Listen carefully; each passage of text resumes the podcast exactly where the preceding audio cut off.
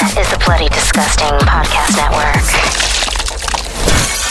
To hear this and other episodes ad-free, listener shout-outs, and more, help support the show through our official Patreon at patreon.com slash Bleeders Digest. That's D I E G E S T. The following contains mature subject matter, coarse language, intense situations, and is meant for an adult audience. Listener discretion is advised.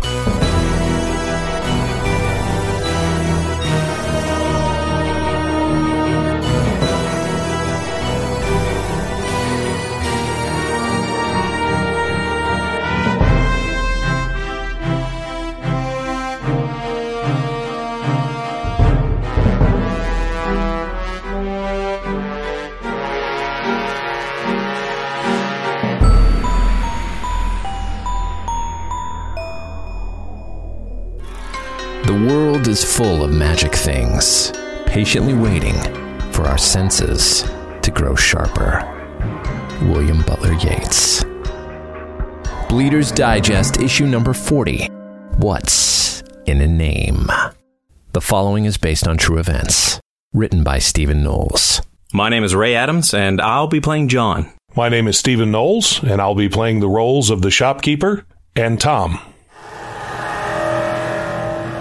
Magic is all around us, but for a man who has dedicated his life to magic, the world is a hard place, full of harsh realities. John Roberts is looking to reinvent himself. Having scratched out a living doing card tricks at birthday parties and bar mitzvahs, he has a new manager. He's working on a new act, and he's looking for a new name. We've already been over this. What's wrong with the one you got? John Roberts is a terrible stage name for a magician. Plus, I'm tired of that stupid joke. We got a room named after you. I need something with pizzazz, not something that sounds like a, an accountant. Okay, okay, I get it. You got a middle name? Yes, I have a middle name, but Eugene isn't gonna cut it either. I don't know, something like Houdini or David Wait, Copperfield. Name. No, that's not his real name. Oh, as someone once said, my name is more important than myself. That, that huh? Like bullshit. Did you, did you no, well, I, I don't know really? Who said that. Where are you? I'm out antique shopping. Uh, help you, grandma, my grandmother is dead, thank you very much. Ooh, I'm looking for props, old weird things that have a magical look to them. Something I can work into the act. Well, I don't know. I'll know it when I see it. Well, hello there, young man. Welcome. What brings you to my establishment today? Yeah, I'm looking for something magic-related, or something that looks like it could be magical. Well, I have this antique ventriloquist doll. Actually, the term is ventriloquist figure, not a doll. Although that one you might want to call a ventriloquist toy, because that was, that was not made for a performer. That was made for a child to learn how. To take a punch to the face. My apologies, sir. I do have this antique Ouija board. Uh, once again, not interested in toys. You know, never mind. I'll, I'll look somewhere else. Rather frustrated, John turns and begins to leave the shop when something near the front door catches his eye. It's a black leather case, the size of a large toolbox. It appears to be made of some sort of exotic animal hide and is marked with arcane symbols. Wait, wait a minute. What is, uh, what's the deal with this box? That would make a really cool prop case. Ah, that came in recently from an estate sale. I don't know that it would make a good case for you to carry other things in, as it is already quite full. Full? Full of what? Oh, various odds and ends. Open it up. Take a look. John picks up the case, turning it in his hands to admire the exterior. He places it on the counter and opens it. Inside, he finds an array of strange items. There are two daggers with handles that seem to be carved from animal horns. A broken picture frame with an antique photo of a beautiful African-American woman from the early twentieth century. There is a journal with writing in it and a Bible in a language John doesn't recognize. There's a vial of clear liquid held in by a cork and a small vase with bits of ribbon sticking out of it. An ornate crucifix is strapped to the inside of the lid. Oh, what the hell is this? Hell indeed may be the key to the whole thing. I believe that it belonged to someone who was an exorcist. And I believe that is a load of bullshit. Lucky for you, bullshit is my business. How much you want for it? More of Bleeder's Digest, issue number forty. What's in a Name? After this.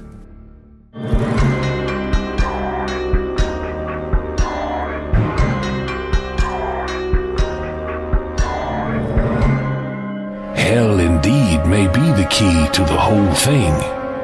I believe that it belonged to someone who was an exorcist. And I believe that is a load of bullshit. Lucky for you, bullshit is my business. How much you want for it? John arrives back at his apartment a while later, but calling it an apartment is generous. It looks more like the bastard child of a storage unit in a magic museum, with a little bit of eccentric workshop thrown in for good measure. Seating himself at a workbench, John opens the case and begins sifting through its contents. Okay, let's see. Uh, you got a picture frame, and this picture of Madame Louisa, Voodoo Queen. Check. Okay, well, Your Highness, I'll sit you over here. Now we've got some candles. Check. Holy water. Check. Whatever this vase is. Check. Ooh, I could probably... Mm, I could probably use that as a prayer vase. But, uh... that's kind of lame. Too many kids have those in their magic kits. Oh, this Bible is interesting. Na pozduka szpulsti bog jaba I zimy?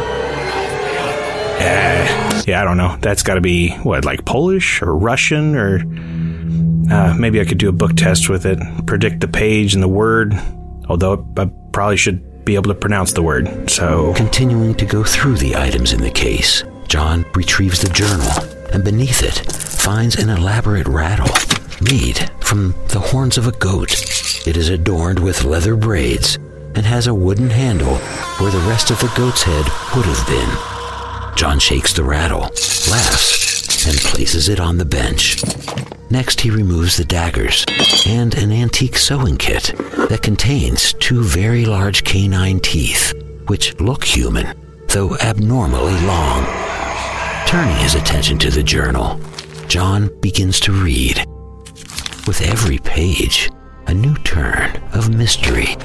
Clipped newspaper articles, photos of grave sites, homes, and people, and handwritten notes attempting to connect the dots.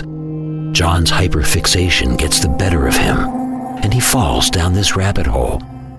Hours pass. I need a drink. Okay, so who are you? All right, so I've got this journal, and it's written by, who's this guy? A Baptist minister in the Deep South, chasing what appears to be voodoo queens, vampires, and demons with a Polish Bible? What in the hell? Although, I could make a whole one-man show out of this. Oh, oh, look here. I've missed the voodoo doll in the bottom of the case. What the hell? John approaches the workbench cautiously, slowly reaching his hand out toward the rattle. Shit. Tom, you scared the hell out of me. Come on in. Are you ready? The meeting starts in an hour. Huh? What time is it? Holy cow, I must have really gotten absorbed by this. All right, here's what I'm doing tonight. Think of any card in the deck. Any one. Not the ace of spades. Obviously, I wouldn't pick the ace of spades. Come on. Queen of hearts. Huh. No. Seven of clubs. What are you working on? Still looking for a new name, Svengali? How about A D H D the Magnificent? Yeah, you really missed your calling, Tom. You should have been a comedian, not a balloon guy. When you're full of hot air, you gotta find a way to capitalize. Know your strengths. No, I found this bizarre box in an antique shop downtown today. I'm thinking about turning it into, like, a whole evening magic show, unpacking this exorcism kit, but it's got it's got some really crazy stuff in it. No offense. I don't want to set you off or anything, but that's a really stupid idea. Number one, it's been done. Number two, I don't think people are really after that sort of act. You need something more commercial. All that hoodoo crap is just gonna bore people. Look at this voodoo doll. Say, you know what he needs? Yeah. Take a couple of these rubber bands and take this hair out of that little vase and put that on top. Use another rubber band and then put these teeth in front of his face. Now, there's a face a mother could love. Give me that. Now it just looks stupid. John holds the voodoo doll in his outstretched palm, looking at the abomination his friend has made of it. Suddenly, magically, the doll stands up in his hand. As he watches, the doll begins to spin, dancing of its own volition. All right, what are you doing? Is that invisible thread? I gotta admit, that's pretty cool. John does not react. He stares transfixed as the doll moves in his hand. And in his head, he hears whispers. Voices, too many to focus on, but the message is clear. All right, put your little toy away and let's go. We don't get to the magic meeting on time, all the donuts will be gone. Bring that thing with you. Maybe somebody will be able to help you make it work better. We're not going anywhere. John picks up one of the daggers from the workbench and turns in a broad slashing motion.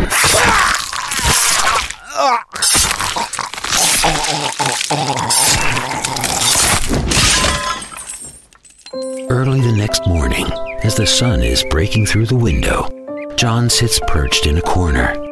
His eyes have a bizarre shine. His face is covered in blood. The room that was once only disorganized is now in shambles. Tom's body lies on the floor, motionless. John answers, but does not speak. We hear his manager's voice, muffled through the phone. Did you find a new name or what? A new name? Yes. There is a new name. John smiles, stretching his face almost to a breaking point. Something moves under his skin. We are Legion!